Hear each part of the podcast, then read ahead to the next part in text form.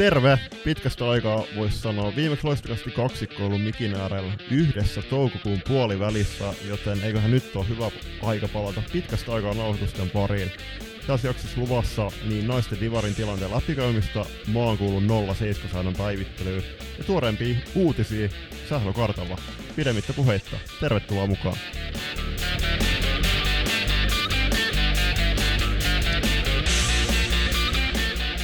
Isosti tervetuloa myös minun puolestani. Ja tosiaan aloitetaan ensimmäisenä heti tässä pahoitteluilla.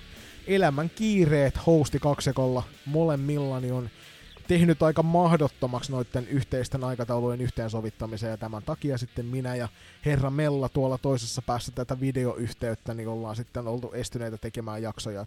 Isot pahoittelut siitä, koitetaan tässä jaksossa nyt vähän saada tilannetta korjattua ja luvataan sitten, että syksyllä kun tilanteet helpottuu, niin päästään vähän parempaan malliin.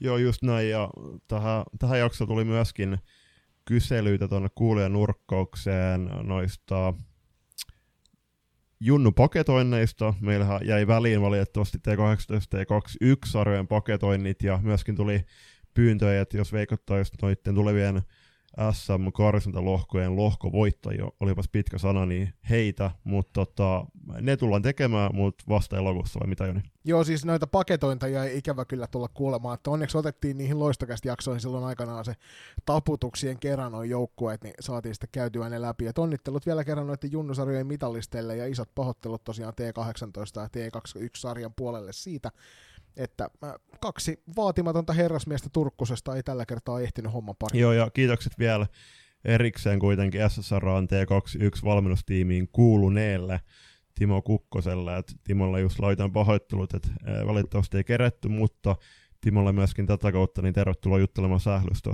syksyn puolella, kun palataan kaikki takaisin salibändikenttien pariin. Mutta nyt olisi tosiaan kyseessä loistokästä numero 23 ja näillä näkymin tämän kauden, toisen kauden viimeinen jakso, joka venähtää peräti tänne heinäkuun yli puolen välin ja toivottavasti saadaan teille ulos mahdollisimman nopeasti, että pääsette tätä kuuntelemaan, sillä nyt on meidänkin tullut aika Julius viettää ihan oikeasti pientä taukoa tästä, tästä puuhasta. Vaikkei se siltä ole ehkä sinne ko- korvakäytäviin kuulostanut, niin ihan oikeasti ollaan tehtykin asioita tässä, ei välttämättä niinkään nauhoitusparissa, mutta muuten on kyllä oltu aktiivisia salibändin parissa ja sen takia, tota, sen takia voidaan sanoa, että et, et vaikkei jaksoja tullut, niin silti saatiin asioita aikaan.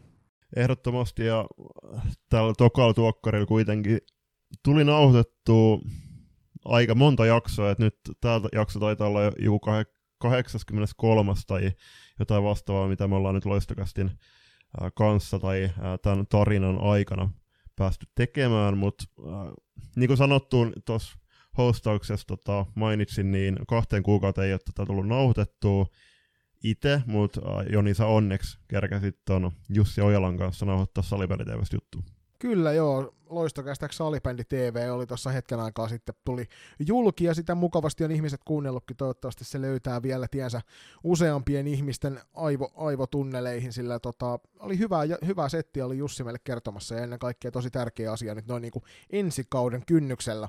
Kannattaa viimeistään tuossa elokuussa laittaa kuunteluun se, niin tietää sitten, että millä tavalla hommat toimii ja pitävätkö ne paikkansa ne tavoitteet, mitä se on aseteltu, mutta nyt ton aika hyvän aasinsillan kautta, minkä sä tohon mulle petasit, niin täytyy sanoa, että tämä ei ky- kyllä ollut kyseessä niin kuin ensimmäinen haastattelu, mitä, mitä meikäpoika on tässä salibändin parissa tehnyt tässä viime aikoina, että kuten tuolla kevään korvalla kerroin, niin olen F-liigalla työharjoittelussa tällä hetkellä. Tämä on ollut nyt niin kuin yleisön suuntaan vähän hiljaisempaa, johtuen ihan kesälomasysteemeistä ja siitä, että se on vähän hankalahkoa tuo asioiden toimittaminen silloin, kun väki, väki ei ole paikalla tuolla toimistolla, mutta älkää hyvät ihmiset hätäilkö. Neljä ensimmäistä jaksoa on, on, tota, on nauhoitettu ja niistä kolme ensimmäistä on jo myöskin editoitu ja tuolla ne odottelee tallennuspilvessä sitä, että ne julkaisuun sieltä pääsee, että pääsette sitten kuuntelemaan meikäläisen tekemänä. Julius voi sieltä sanoa, että miltä se vaikutti, vaikutti jakso, kun Julius on jo teaserin päässyt katsomaan tai kokonaisen jaksonkin itse mm. asiassa. Mm, tosi hyvät vaikutti ja se on hienoa, että edes puolikas loistokastista on tota, myöskin matkailut tässä kesän aikana. Et Että, että siis kysymys, tällä kun en ole, en ole sitä sulta niinku Mikke ulkopuolella kysynyt, niin mihin ne tullaan julkaisemaan? Näillä näkymin julkaisu tapahtuu tonne F-liigan YouTube-kanavalle. Katsotaan sitten, että missä vaiheessa saadaan ulos, ulos nämä tosiaan nämä versiot. Kiitoksia isosti niin tonne Mosahallin suuntaan kuin sitten myöskin Sipooseen Ingman Areenalle, että tonne Pirkkalan Pirkkojen suuntaan, että myöskin, myöskin sitten tota, tietysti Kuopion velhoille siitä, että olen päässyt heidän, heidän kanssaan turisemaan salibändistä tässä useammakin tunnin niin toimihenkilöiden kuin pelaajienkin kanssa. Että on ollut kyllä ilo ja kunnia ja tosiaan elokuussa jatketaan sitten neljän jakson verran nauhoituksia ja katsotaan sitten, että miten toi salibändikiire tuossa elokuussa antaa siihen myötä. Joo, ja siis mä oon tosiaan sen velhot-jakson nähnyt, niin tota, terkkui vaan Panu Lapille, että oli aika tiukkaa kamaa kyllä. Joo, Panulta oli kyllä paljon hyvää asiaa. Sillä, sillä välin, kun noin ei kaatunut noin mainosplakaatit päälle siinä pienessä tuulessa, mutta oli kyllä, oli kiva päästä Julius seikkailemaan. Täytyy sanoa, että Helsingin kamppi on tullut kovin tutuksi, mutta sulle ei niinkään välttämättä toi bussin ja, ja junan käyttö on tutuksi tullut. Sulla on enemmän tullut toi kumijalka ja sitten ennen kaikkea nuo laineet. Mähän otin silloin kauden jossain jaksossa, kun kysyttiin vähän, että mitkä mun tavoitteet on alka, alkavalle, silloin alkavalle tällä hetkellä käynnissä olevalla purjehduskaudella, niin silloinhan mä mainitsin, että tavoitteena on alkaa kipparoimaan tätä meidän lippukunnan toista silmäterää, eli Fin Express 83. Ja toi tällä hetkellä on tilanne semmoinen, että mä oon suorittanut se kipparikokeen hyväksytysti, ja mua on puolettu siihen kipparin pestiin, niin nyt sormet syyhytän venaan sitä, että koska pääsen oikeasti sit kipparoimaan sitä, että kyllä tää, pitkälti tämä koko kesä on mennyt kyllä purjehtiessa, että on juhannuks, juhannuksen olin purjehtimassa ja ää, sen jälkeen on yksi viikonloppu jäänyt väliin, että en ole ollut merellä, mutta tuossa kauden kesäkuun alussa näytti tilanne vähän heikolta, koska silloin oli molemmat lippukunnan alukset ää, pois käytöstä. Ja mä vähän harmittelin meidän porukallekin, että, jo, että, että tässäkö tämä niinku kausi oli. Mutta ei onneksi, että mulla tuossa kesäkuun alussa sitten aukesi mahdollisuus alkaa kipparoimaan tämmöisiä vanha olympialuokan purien veneen suulin klassikkeja, jotka on viimeksi ollut Sydney olympialaisessa vuonna 2000 käytössä, ja siitä sai vähän palkkaakin, niin on tullut kyllä todella paljon purjehdittua niin, niin tota tuolla Kuusiston suunnalla kuin myöskin sitten ihan saaristomerellä, niin on ollut ihan huippua. Muuta en ole hirveästi kerännyt tekemään. Toki to- toukokuun lopulla tuli Oulussa käyty pääsykokeessa. Tällä hetkellä näyttää siltä, että on varasijalla, joten ää, nytten tulevan kauden suunnitelmat on, että säästä rahaa purjeveneeseen ja valmistaudun sitten ää, pääsykokeisiin, mutta tässä vaiheessa ää, kiitokset vielä Maria Klaavolle. Ää, kiitti paljon Maria, kun esittelit mulle Oulun kaunis kaupunki. Et tuli silloin käveltyä Marian kanssa joku 10-15 kilsaa varmaan pitkin Oulun katuja. Ja siis kesäinen Ouluhan on äärimmäisen mukava paikka, että itse pääsen tutustumaan tuossa sitten valtakunnallisen T16-sarjan karsintalohkojen myötä niin tonne vähän syksyisempään Ouluun sitten tuossa syyskuussa. Mutta kuten kuvasta kuuluu ja äänestä myöskin, niin herrat ovat olleet kovin kiireisiä ja näistä jutuista johtuen tosiaan niin ikävä kyllä podcastien tekeminen on jäänyt vähemmälle, ja itse asiassa mun täytyy sanoa, että Julius, mulla on ollut varsin ikävä tota sun naamaa tuossa mun näytöllä. Kiitos. Ei ole, ei ole, nimittäin, ei ole nimittäin hetkeen näkynyt. Joo, joo kyllä tota, äh, silloin viime kaudella 2021, niin mehän aloitettiin kauden vikajakso silloin ennen juhannusta, se julkaistiin silloin. Äh, oli muuten ihan huikea juhannus ainakin itselle, entäs sulla? Ja sellainen sopiva rauhallinen, sen jälkeen on ollut Joo. sitten ihan niin kuin, tällaisia juhannusmaisia tu- meininkejä. Tuli mieleen muuten, että sä olit Kotkas pari viikkoa liian aikaisin meinaa, jos mietitään tuota mursuhavaintoa. Sanotaan näin, että toinen mursu lähti, toinen no, no. Mutta joo, toi... Mulla ei ole ihan yhtä, yhtä iso tekohampaa. joo, ei, mutta tota, toi...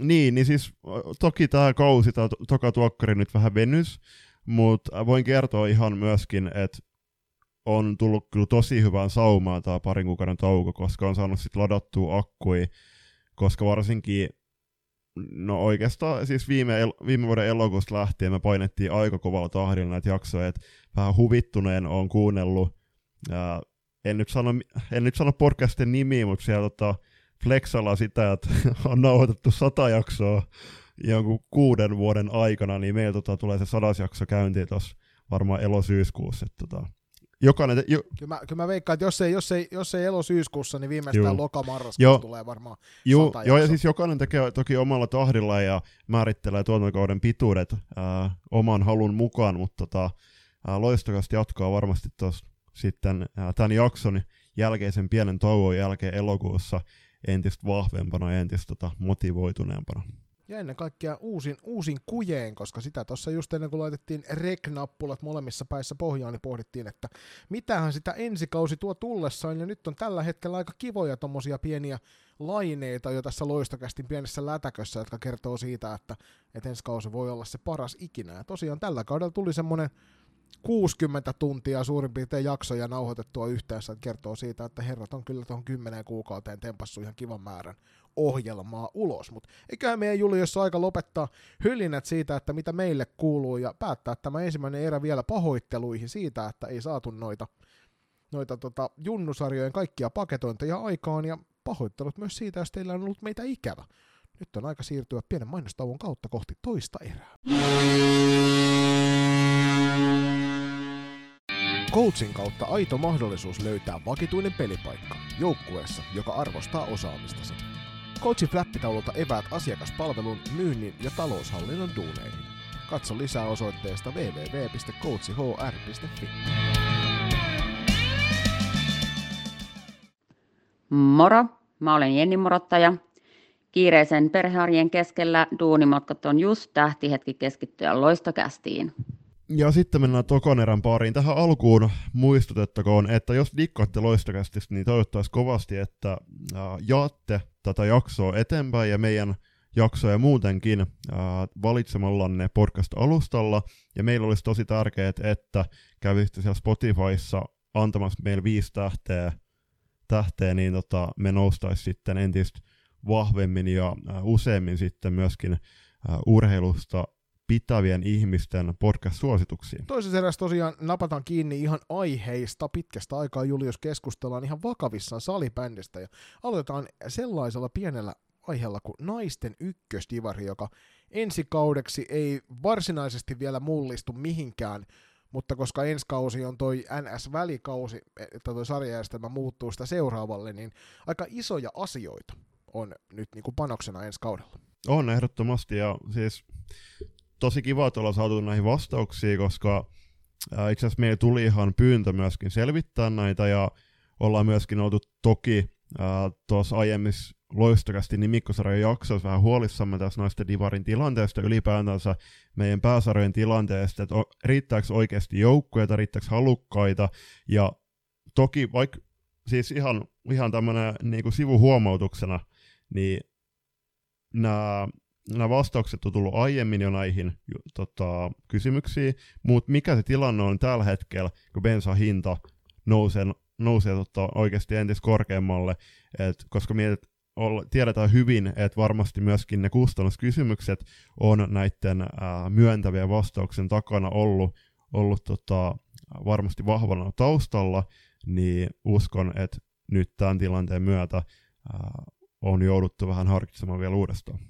Ennen kuin paneudutaan sen tarkemmin noihin vastauksiin tosiaan, mitä Julius tuossa jo pikkusen kiusoittelikin, niin iso kiitos Salla Nuortevalle tuonne Salibändiliiton puoleen. Hän siellä toimii sarjapäällikkönä ja häneltä tuli aika kattavat vastaukset tähän, kun kyseltiin vähän, että mikä toi on toi naisten Divarin meininki ensi kaudella. Ja siellähän tosiaan ensi kaudeksi niin, niin, niin kyseltiin joukkueilta aitoa nousuhalukkuutta. Eli toisin sanoen, jos olit valmis nousemaan F-liigatasolle, ykköstivaritasolle, eli sinne pääsarjatasolle tota, kaudelle 23-24, niin sun piti etukäteen jo ilmoittaa Salibändiliitolle siitä. Ja tämä tulee näkymään ensi kaudella muun muassa tuolla Salibändiliiton tulospalvelussa sillä tavalla, että ne joukkueet, jotka ovat ilmoittaneet halustaan nousta, niin on merkitty erikseen siellä semmoisella pienellä tähdellä, jonka takia sitten jokainen, joka sitä sarjaa seuraa, niin tietää, että että jos sarjan kärjessä on joukkue, jolla ei ole tähteä perässä, niin he eivät ole ilmoittaneet halustaan nousta ja näin ollen eivät voi sitten sitä divaripaikkaa napata sieltä. Tossa tosiaan aika iso oli toi määrä, tätähän me pohdittiin sun kanssa, että mikä se mahtaa olla se oikeasti niiden joukkueiden määrä, jotka sen divariin haluavat. Joo, että noista 30 jengistä loppujen lopuksi oli 19 joukkueet nousuhalukkaita, mutta ja sitä pidettiin tosi positiivisen määrän tuolla liiton puolella, myöskin täällä loistokastin suunnalla pidetään, pidetään tota erittäin jees uutisena, mutta äh, ennakkotieton kuitenkin oli, että liittohallitus saattaa tehdä tästä uudesta ykköstivarista pääsarjan, kuten myös sitten tehdään, niin loppujen lopuksi noita nousukyvykkäitä joukkueita on 17, mikä on äh, siltikin yli puolet koko joukkuemäärästä. Kyllä, mielenkiinnolla. Tästä ollaan paljon puhuttu nyt niistä F-liigan lisenssisäännöistä, että millä oikeudella sä saat sen paikan pääsarjasta, niin nyt sitten nähdään, että mikä tulee olemaan Salibändiliiton ei välttämättä, mutta ensi kauden aikana tulee varmasti tietoon se, että mikä sitä seuraavalle kaudelle sitten, kun toi sarja pikkuhiljaa rupeaa hahmottumaan, että mitkä on ne tavallaan tavoitteet ja mikä on se pakko, mikä sulla täytyy seurassa olla, että sä pystyt sen paikan ottamaan. Niin, no jos kat- katsoo noita joukku- joukkueet muutenkin, niin tiedetään, että siellä on kuitenkin useamman joukkueen kanssa, niin samassa kaupungissa on mahdollisesti vaikka f joukkue ja he tulee taistelemaan varmasti samoista junnupelaajista. Mä tiedän, että moni kuuntelee siellä, siellä on myöskin, tästä tuli ihan palautet mullekin myös henkilökohtaisesti tässä meidän, mun ja Jonin uh, erittäin, erittäin kirvokkaista mielipiteistä tästä junnusäännöstä, mutta se on, on varmasti pitää myöskin ottaa huomioon se, että oikeasti, että varsinkin pienemmillä paikkakunnilla, vaikka Oulussa, Oulu on kyllä aika iso paikka, mutta siellä on kuitenkin, kuitenkin sitten aika, aika vähän niitä junnupelaajia. Kyllä. Et ensi kaudella niin toi naisten divisioona tullaan pelaamaan kolmessa lohkossa, ja näissä lohkoissa sitten tota, määritellään se, että ketkä sieltä tosiaan pääsevät ylös asti, ja noin lohkot menee sillä tavalla, että et lohkosta A, niin kymmenestä joukkueesta puolet haluaa, haluaa sen nousun, lohkosta B ja lohkosta C, niin kuusi kappaletta noista joukkueista tavoittelee sitä nousua sinne Divarin puolelle, ja näin ollen tosiaan niin sitten kun tuo 23-24 sarjakäysä käynnistyy, niin näistä kolmesta lohkosta sitten haetaan niitä. Ja kuinka monta joukkuetta se Julius onkaan, kun sen Divariin mahtuu? Kymmenen. Niin, mutta jos lasketaan pois noin f seurat jotka luultavasti perii automaattisesti paikkansa. Joo, siis tulevalla kaudella ykkösdivarista Divarin nousee siis 17, 17 nousukyvykkäistä jengistä yhteensä vaan kuusi joukkuetta. Aika tiukka skapa tulee olemaan kyllä. Ja jos, jos tämä nousukarsinta on yhtään samanlainen kuin se on muun muassa esimerkiksi F-liigaan karsittaessa, niin se on hetkittäin sä et itsekään enää tiedä, että mistä sä pelaat ja ketä vastaan, niin katsotaan, että mikä se lopullinen tulee olemaan sitten. Et, ö, kaudelle 23-24 toi naisten ykkösdivisioona on nyt nimetty sarjajärjestelmässä nimellä Naisten Divari, tästä voidaan hetki keskustella. Ja niin sanottu vanha ykkösdivisioona kutsutaan Naisten Suomi-sarjaksi. Nimiin saattaa kuitenkin tulla vielä muutoksia. Julius, ö, MP-nimistä. Naisten Divari erittäin jees kaikki noita divareja, kyllä mä itse mielen esimerkiksi niin vaikka nelosdiireja, niin mä sanon sitä nelos, niin kuin, tai neljättä divisionaa, niin mä sanon sitä nelosdivareksi näin. Niin mun mielestä se on myöskin hyvä, että on, on tietynlaista jatkuvuutta myös tuohon miesten, tai samankaltaisuutta tuohon miesten sarjaan liittyen, mutta ää, mä heitän tähän väliin, niin mun, mua häiritsee vähän live-tuloksissa, tai tää Flashcore, niin miksi siellä on ää, nais, naisten sarjat erikseen merkitty ää, liitteellä naiset, mutta sitten taas esim. jalkapallon mestariliiga, niin se on sitten ihan vaan jalkapallon mestariliiga, koska siellä se meinaa miesten pelejä. Tässä itse asiassa asia, mikä mulle tuli myös näistä mieleen, että muuttaako ne sitten miesten divarin ja miesten suomisarjan nimille myöskin noin sarjat, että jotta saadaan sitä F-liigan kauan aikaa perään kuuluttamaa tasa-arvoisuutta myös tuossa nimeämisessä, mutta tämä tosiaan selviää sitten tuossa ensi kauden mittaan. Mutta mielenkiinnolla jää loistokästä seurailemaan tätä divarin kehittymistä, että pidetään tätä Julius enemmän mahdollisuutena kuin uhkana, eikö niin? Juuri näin, juuri näin, ja se on hienoa, että on ollut oikeasti noin, noin iso määrä määrä niitä halukkaita joukkueita, ja toivottavasti nytten pitkän kevään ja ää, ennen kaikkea toivottavasti säiden myötä ää, pitkän kesän aikana joukkueet pääsee oikeasti reenaamaan kunnolla yhdessä, yhdessä motivoituneena ja ilman, ilman mitään loukkaantumisia. Ja ää, toki pienen, pienen tota peikkoon tuolla on, on, on kuitenkin toi maailmanlaajuinen pandemia, joka ainakin, ainakin ää, ehkä jotkut mieltä, että se on, se on tota, lähtenyt veksi, mutta mä voin sanoa sairaalassa, sairaalassa työskentelevänä, että se ei todellakaan lähtenyt vielä.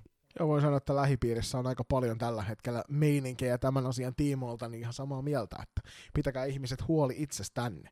Seuraavana otetaan kiinni vieläkin kuumemmasta perunasta. Toivottavasti sulla Julius on myös uunikintaat kädessä, sillä tämä on asia, josta Loistokästä on käynyt keskustelua jo useamman hetken, eli se, että mikä on se oikea ikäraja, jolla F-liigassa saat pelata. Ja nyt etukäteen taas, ennen kuin tästä käy niin, että jompikumpi meistä lohkaisee jonkun elämää suuremman viisauden, niin olkaa ihmiset ihan huoletta. Me ei haluta ketään lynkata eikä millään tavalla saattaa huonoon valoon aivan loistavia salibändin junioreita, jotka nyt ensi kaudella niin tosiaan 2007 syntyneet sitten F-liigaa pääsevät koittamaan.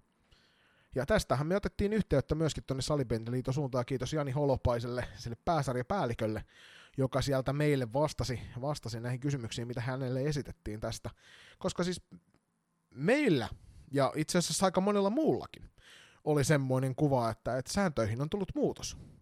Että seiska syntyneet saavat ensi kaudella pelata, mutta onneksi Jani sieltä he- hempeällä avokämmenellä muistutti poskiamme siitä, että tota, eihän näin ollutkaan asia laita. Taustoituksena tähän tosiaan, että päättyneellä kaudella f sai pelata aikuispelaajan lisäksi 2006 aiemmin syntyneet pelaajat, miksi tämä nousi silloin tapetille, oli, oli FPC Loiston ja Klassikin välinen matsi tuossa tammikuussa, muistaakseni. Alkuvuodesta. Juu, alku, alkuvuodesta, jolloin äh, Pirkanmaalainen salipeliseura peluutti 07 jostain kumman syystä. Tai istutti niin. penkillä 07. No, no mutta kyllä, joo, okei, okay, eteenpäin, mutta niin, niin siitä nousi silloin äh, hirveä haloo, ja sitten meidän suureksi yllätykseksi, niin sitten tuossa loppukeväästä tulikin ilmi, että 07 saa pelata tulevalla kaudella F-liigassa toisin kuin me alun perin luultiin. Niin, siis Jani tosiaan kirjoittaa, että tässä ei ole muutosta sääntöön kausien 21-22 ja 22-23 välillä, vaan sekä päättyneellä että tulevalla kaudella nuorin pelaaja, joka saa F-liigassa pelata, on vanhemman T16 ikäluokan pelaaja, eli tässä tapauksessa tosiaan 07 syntyneet. Ja tota, nyt mä oon koitan san- sanoittaa tämän niin, että en astu taaskaan kenenkään varpaille, oli sitten pienet tai isot varpaat ja minkä kokoiset kengät ja kuinka hohtavat, niin tota, mä olen edelleen sitä mieltä, että T16-ikäluokan pelaajalla ei ole mitään asiaa F-liigaan. Ja tää oli nyt niinku se kauniimpi sanotus Julius mun mielipiteestä. Tästä puuttui muun muassa muutama ärräpä. Joo, siis täysin samaa mieltä. T16-pelaajalla on kuitenkin siis tämän vanhemman T16-ikäluokan pelaajalla on sitten kuitenkin mitä kaksi, no siis yksi kausi te... Vanhempaa junnu, kaksi vanhempaa junnusarjaa ja sen lisäksi kaikki muut naisten sarjat, missä voi Niin ja siis sillä, että tiedätkö, hänellä on T16-ikäluokkaa yksi kausi pelaamatta, T18 kaksi kautta ja mitä T21 kolme kautta, niin hän olisi niinku viisi, kuusi kautta ennen kuin junnuura päättyy edes, niin menossa pelaamaan F-liigaa meidän korkeammalla pääsarja, tai korkeammalla sarjatasolle. Niin, ja siis edelleenkin äh, mun, mun mielestä mä pidän sitä kummallisena, että ensi, kaudeksi, ensi kaudella F-liigassa tullaan näkemään 07 pelaajia, jotka ei pelannut vaikka naisten divarissa, vaikka mahdollisuus olisi ollut vaikka tälläkin kaudella. Et viime kaudella, kun mä olin kuitenkin aika lähellä seurasin noita junnusarjoikin, varsinkin alkukaudesta, niin mun mielestä äh, meidän junnusarjoissa ollaan kuitenkin menossa ihan oikeaan suuntaan, että se taso, taso kasvaa kasvamistaan ja sitä myöten nämä tähtis, tähtistarat ää, tai tähtipelaajat saa myöskin niin kovatasoisia pelaajia omassa ikäluokassaan, niin mä en ole vieläkään nähnyt, nähnyt tota mitään syytä, että miksi, miksi pelillisesti meidän pitäisi nostaa 07 pelaamaan F-liigaa vielä ensi kaudeksi. Niin siis jotenkin se tuntuu siltä kiire, kiirehtimiseltä, että tämä oli asia, josta me muun muassa naisten mm aikaa viime vuoden loppupuolella silloin keskusteltiin paljon siitä, että mikä se ikäjakauma esimerkiksi näissä salibändijoukkueissa on, ja kyllähän tämä tietyillä alueilla varsinkin, niin tämä aiheuttaa aika isoa paineistusta just nimenomaan siihen, että sun täytyy nostella niitä. Et toki, niin kuin sä sanoit tuossa jo aikaisemmin, että joillain paikkakunnilla se on täysin ymmärrettävääkin, että sulla ei vaan yksinkertaisesti ole pelaajamassa mistä repiä mutta näillä paikkakunnilla ei myöskään välttämättä ole F-liigajoukkueita. Ja sit jos on, ja sun on pakko sinne se 07 raahata mukaan, niin sitten katselisin enemmän mieluummin sitten peiliin useamman kerran, että, että, että mitä olisi asioita voinut tehdä toisella tavalla. Myönnetään, että meillä on Suomessa ihan huikeita mm, junioreita tulossa. Siellä on 07 ikäluokasta löytyy käsittämätöntä talenttia. 08 ihan sama juttu Suomen laajuisesti, joka on sitten se seuraava, mikä tässä on tulossa. Eli siellä mä ymmärrän hyvin sen pointin, että niin taitavaa pelaajaa kun sieltä on tulossa, ne vie lajia ihan uuteen suuntaan. Että tavallaan se, mitä nyt on aikaisemmin tässä viimeinen kymmenen vuotta nähnyt itse, kun tätä on pohjustettu, tätä muutosta siitä, että kuinka taitavaa, kuinka nopeeta, kuinka älykästä pelaajaa sieltä on tulossa, niin mä ymmärrän hyvin sen, että nyt on semmoinen, että oh, nyt me halutaan niinku saman tien tähän näyteikkunalle tämä tyyppi, koska sitten kaikki näkee, että mitä tämä homma voi olla. Mutta meidän pitäisi silti ottaa huomioon se, että, että 07 syntynyt, niin se täyttää 15 tänä vuonna. Sillä on peruskoulu vielä kesken. Ja itse asiassa peruskoulun tärkeimmät vaiheet on edessä. Ja sitten myöskin niin kuin henkinen ja fyysinen kehitys on vielä aika kesken. Ja sitten me heitetään ne kovimpaan painekattilaan, mikä meiltä löytyy kansallisista sarjoista. Niin mulla on semmoinen pieni huoli, pieni pelko siellä persiissä siitä, että, että tuleeko tämä ei välttämättä, ei, niinkään, ei varmaan kaikkien kohdalla, ei läheskään kaikkien kohdalla, mutta tuleeko joidenkin pelaajien kohdalla nyt sellainen semmoinen tietynlainen niin kuin liian suuri paine olla yhtäkkiä paljon suurempi, kun sitä painetta on jo oikeassa elämässä muutenkin. Sä muistat Julius hyvin itse 15-vuotiaana, niin olisiko ollut valmis, valmis aidosti henkisellä tasolla pelaamaan miesten liigassa? en, en enkä, tota, enkä velitaidoltakaan, mutta se, se on... Niin. Mä, täytän 40, mä täytän 41 ihan kohta, ja mä voin sanoa, että mä en ole vieläkään henkisesti, en olisi valmis pelaamaan joo. miesten liigassa. Mutta joo, siis kun edelleenkin äh, mun mielestä, äh, jos, siis se on 15-vuotias voi mun puolesta ihan hyvin mennä niin pelaa aikuisten pelejä, mutta sitten se on niinku divari tai kakkosdivari tai mitä onkaan, ja sitten edelleenkin mun mielestä se on meidän tehtävä myöskin pitää huolta, että ne saa äh, riittävästi riittävästi tasokkaita pele, pelejä ha, ja haasteita niin kuin oma, oma ikäluokan peleistä ja sitten myöskin vanhemman ikä, niin kuin jun, junnu-ikäluokan peleistä. Et pidetään huolta, että siellä se ää, taso, taso pysyy kovana. Ja siis mun mielestä toi esim. fyysinen puoli, niin mieti joku 15-vuotias pelaaja vääntämään F-liigaan kulmavääntöihin vaikka No siis en nyt mainitse nimet ketään, mutta niinku näitä erittäin fyysisiä pelaajia tuolla F-liigassa. Sanotaan, että, sanotaan, että viime vuoden ma- Suomen mestarijoukkueesta löytyy esimerkiksi pari kappaletta semmoisia puolustajia, että heidän alleen mä en ainakaan niinku pieniä 07 laitureita Joo, ja siis, ja siis Twitterissäkin on, on myös, niinku, mä muistan, että pari vuotta sitten tuli keskustelu tuosta, niinku tästä 07 tilanteestakin, niin mä oikeasti, meneekö se siihen, että joissa joukkue, tai niinku joukkueissa pitää alkaa ottaa huomioon, että okei, että siellä on niinku 15-vuotiaat pelaajia pelaamassa meitä vastaan, että älkää, niinku, älkää antako samanlaista kovuutta siellä kulmaväännöissä ihan sen takia, että pitää varoa niiden pelaajien turvallisuutta. Ja mun mielestä ei, totta kai siis kunnioitetaan muita pelaajia, pelaajia pelataan niinku yhteisillä pelisäännöillä, mutta mun mielestä siellä F-liigassa pitäisi pelata, en, no siis ensisijaisesti aikuispelaajat, ja ne kyvykkäimmät, mitä just T18-ikäluokan pelaajat.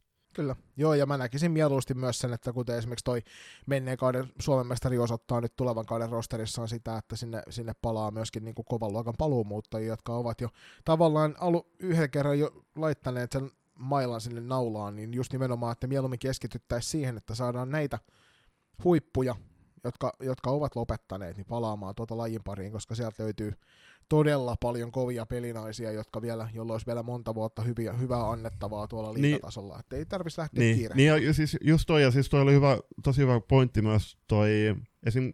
koulumaailman niinku seikkailut ja seikkailut ja noi duunit, mitä tulee tuosta T16 niinku vanhemman ikäluokalle just tulevan lukuvuotena, tai ei lukukautena vastaan. Et mm. Jos miettii, että T16, niin nämä 07, joita ollaan viemässä F-liigaan, niin he on varmasti niin kuin jokaisen T18, T21 valmentajan toiveessa myöskin peluttaa, niin siellä tulee ihan jumalattomasti pelireissui junnupeleissä, niin kyllä sille muullekin, siis ennen kaikkea niin kuin koululle, mutta ennen kaikkea myöskin sille muulle elämälle pitää myöskin antaa aikaa. Joo, ja hieman surullisena katselen sitä, että, että jos tämän takia sitten myöskin oman, oman ikäluokan pelejä jää välistä, mutta nämä on näitä, aina on puolensa ja puolensa, että toivotaan, että, että tämä päätös poikii jälleen kerran enemmän positiivisia jälkiseuraamuksia, mutta hieman hivenen hirvittäin odotan sitä hetkeä tuossa, kun ne päättää noin 08 avata tuon F-liigan, heidän kanssaan nyt kuudes kausi lähtee noiden 08 kanssa tuossa pääasiallisesti, ja voin sanoa, että itse en ainakaan henkilökohtaisesti yhtään adutta niistä päästä lähellekään liikakenttiä vielä niin kuin henkisen kypsyyden tasolla. Terveisiä vaan sinne omille mölyapinoille, jos tätä kuuntelette. Pahat, pahoittelut siitä, jos otatte nokkiin. Nähdään, nähdään treeneissä. Mutta hei, isot kiitokset Sallalle ja isot kiitokset Janille näistä vastauksista. Se, tämä vaan osoittaa sen, että, että aito suomalainen urheilujournalismi, kun otat ihan suoraan hevosen suusta nämä asiat, niin tulee selkeästi paljon enemmän tietoa kuin sillä, että spekuloidaan niitä kaksi vuotta täällä mikkien takaa. Joo, ehdottomasti, ja siis kiitokset myöskin tästä, tästä niin kuin tiettyjen tahojen suuntaan, jotka kannusta, kannusti meitä ottamaan just yhteyttä näihin oikeasti oikeisiin henkilöihin, ja se, se varmasti niin kuin lisää myöskin uskottavuutta näiden juttujen takaan, koska mekin halutaan oikeasti jakaa teille sitä paikkansa pitävää tietoa, että se on niin kuin vähän turha huudella, huudella tuuleen, jos jos meillä on kuitenkin mahdollisuus myöskin tota, asian osaisilta kysyä, kysyä tietoa. Mutta hei, nyt ollaan oltu Julius niin paljon niin positiivisia tässä vähän aikaa, niin otetaan tuosta toisen erän loppuun tuommoinen oikein positiivinen asia, eli käydään nopeasti tuota F-liiga-kaalaa läpi. Oliko se F-kaala nimeltään? Tota, Julius, jos yksi asia pitäisi korjata F-kaalasta, niin mikä se olisi? Kutsulista. Niin, että nyt erikseen painotetaan, että emme puhu itsestä. Ei, ei, siis ei, ei, ei. Tässä maailmassa on, maailmassa on luultavasti noin 5, 5 miljardia, ehkä 6 miljardia ihmistä, joiden olisi syytä olla kutsuttuna ennen meitä kahta sinne, sinne tota meininkeihin, mutta siellä löytyy paljon muita ihmisiä, jotka olisivat sen kutsun ansainneet. Jos miettii vaikka päättynyttä kautta, niin siellä oli muutama lajilegenda, no, no siis me ollaan nais, tyttö- ja naissalmen podcasti, niin naisten puolelta – useampi lajilegenda, jotka olisi meidän mielestä ansainnut saada kutsutuksi ja jotka teki todella näkyvää duunia F-liigan eteen päättyneellä kaudella. Et mä en tiedä, mistä, list, mistä niinku sähköpostilistasta noin totta kutsutut oli sinne, sinne roudattu, mutta mun mielestä osoitti vähän kunnioituksen puutetta tiettyihin, tiettyihin henkilöitä kohtaan.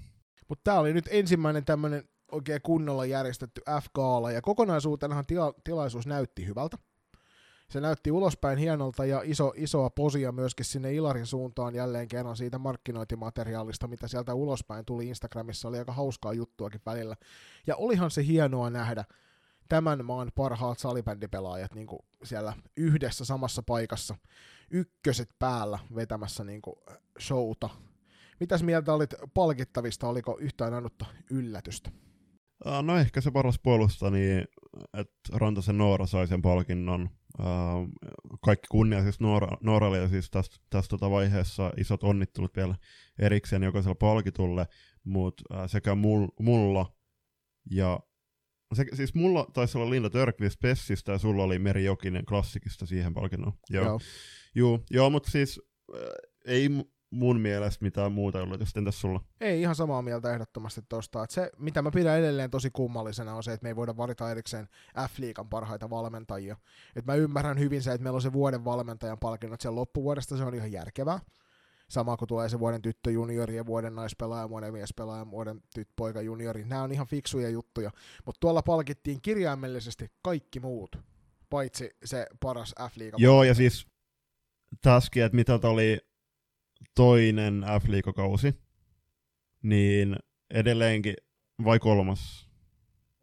Kolmas, joo. Niin, niin siis edelleenkin tota, miksi ei naisten MVP-pelaaja ole nimetty Katriina Saarisen mukaan?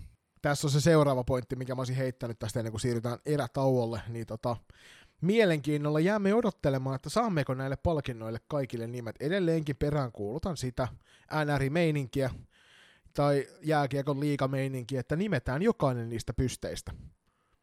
Sen mukaan, että kyllä tuolta löytyy todella kovan luokan peluria, jonka mukaan niitä nimiä voi antaa. Voi tästä kuunnella pari jaksoa taaksepäin, kun me heitettiin jälleen kerran ansiokkaasti nimiä esille useampikin kappale näiden palkintojen tiimalta. Mut mutta tähän loppuun niin siis äh, onnittelut kaikille palkituille ja kiitos F-liigalle ja onnittelut myöskin erittäin hienosta kaalasta. Oli kyllä äh, tosi makeita kuvia ja siellä oli, oliko siellä Bessi esiintymässä, tota, taisi ol, tais olla, olla, niin joo.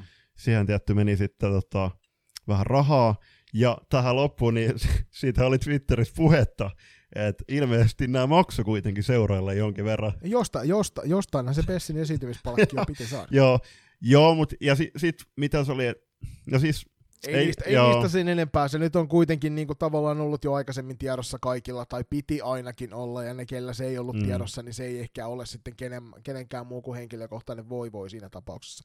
Nyt toinen erä pakettiin näillä puheilla. Mennään kohti kolmatta erää, missä on vähän tuoreempia uutisia. Koitettiin löytää sinne jotain ajankohtaista näin kesän kynnyksellä, tai keskellä kesää nyt, kun on helteet tuolta tulossa, mutta pienet kaupalliset tiedoitteet ja sen jälkeen uutta uutista.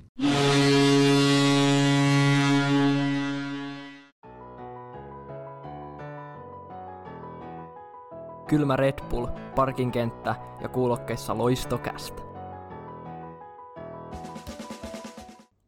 Moi, se on ylivoittava Porvoosta. Aina kun en höpöttele Pessin matseissa, niin kuuntelen loistokästiä ja sunkin pitäisi tehdä niin, tai muuten roustaan sua huolella Auroralla. No IFF on tota, lyhentämässä tota peliaikaa, niin onneksi ei ole vielä vaikuttanut tähän meidän kolmanteen erään, koska me ei olla määritelty, että kuinka pitkä tämä, tämä herra tulee loppujen lopuksi olemaan. Mutta mitä mieltä sä oot Joni tuosta peliaika hässäkästä? Meidän, meidän erien pituushan ei ole kiinni myöskään muiden jäsenvaltioiden äänestä, eikä siitä, että mitä he haluavat, että me ei kuunnella muiden, muiden feedbackia tähän Tai tässä tapauksessa muiden podcastien äänistä. Niin, että muut saa tehdä tämän ihan omalla tavallaan, on olemassa vain yksi loistokästä. Mä oon henkilökohtaisesti sitä mieltä, että tää on aivan perseestä. On, on. Siis, Isolla p ja ehkä vielä poikittain, tiedätkö, silleen oikein ranka banaanisyöntiilla. Joo, siis samaa mieltä. Että kyllä mä itse niin nautin siitä, että pelit pelataan kolme, kolme kertaa 20 minuuttia. Siihen on nyt viime aikoina noihin ottelutapahtumiin, niin on pystytty niitäkin todella paljon kehittämään. Ja mun mielestä oikeasti lajin parha, ne isoimmat ottelut pitää jatkossakin pystyä ratkaisemaan kolme kertaa 20 minuutin peliajalla, ja se on ihan turhaa hössötystä, että ne tasoeret kaventuisi, jos peliä kaventuisi. Niin siis faktahan on se, että jos me pelataan 15 minuuttia vähemmän, niin kun Ruotsi kohtaa Norsulurhanniko, niin ne ei ehdi tekemään 65 maalia. Koska 45 minuuttia sä et yksinkertaisesti ehdi tekemään niin paljon. Niin ne saattaa tehdä vaikka 47 maalia. Mutta se, että ne voittaa 47-0, ei ole Norsunluurannikolle yhtään sen parempi asia kuin se, että ne häviää sen 65-0. Päinvastoin, joku voisi nostaa tässä kaikkien isoimmaksi jutuksi sen, että kun tähän, tämän kanssa ollaan tuomassa myöskin pelaajista Juu. määrään muutosta, eli sitä ollaan kaventamassa, joka nähtiin esimerkiksi näissä World Gamesissa nyt, jotka pelattiin, siellä taisi olla kolme kentällistä useimmilla jengeillä paikalla. Niin nyt sen lisäksi, että me kavennetaan peliaikaa, joka vie pois sitä kamppailua siellä niitä maailman parhaita vastaan, niin me kavennetaan kokoonpanoja, jonka takia mahdollisimman vähän pela, vähin, vähän pelaajia, niin pääsee kokemaan ne sitä kovia kamppailuja. Eli ne, jotka sinne pääsee, niin niitä on vähemmän, ja ne pelaa vähemmän niitä vastaan, jotka kehittää eniten. Niin tää on siis, kenen idiootin ajatus tää oli?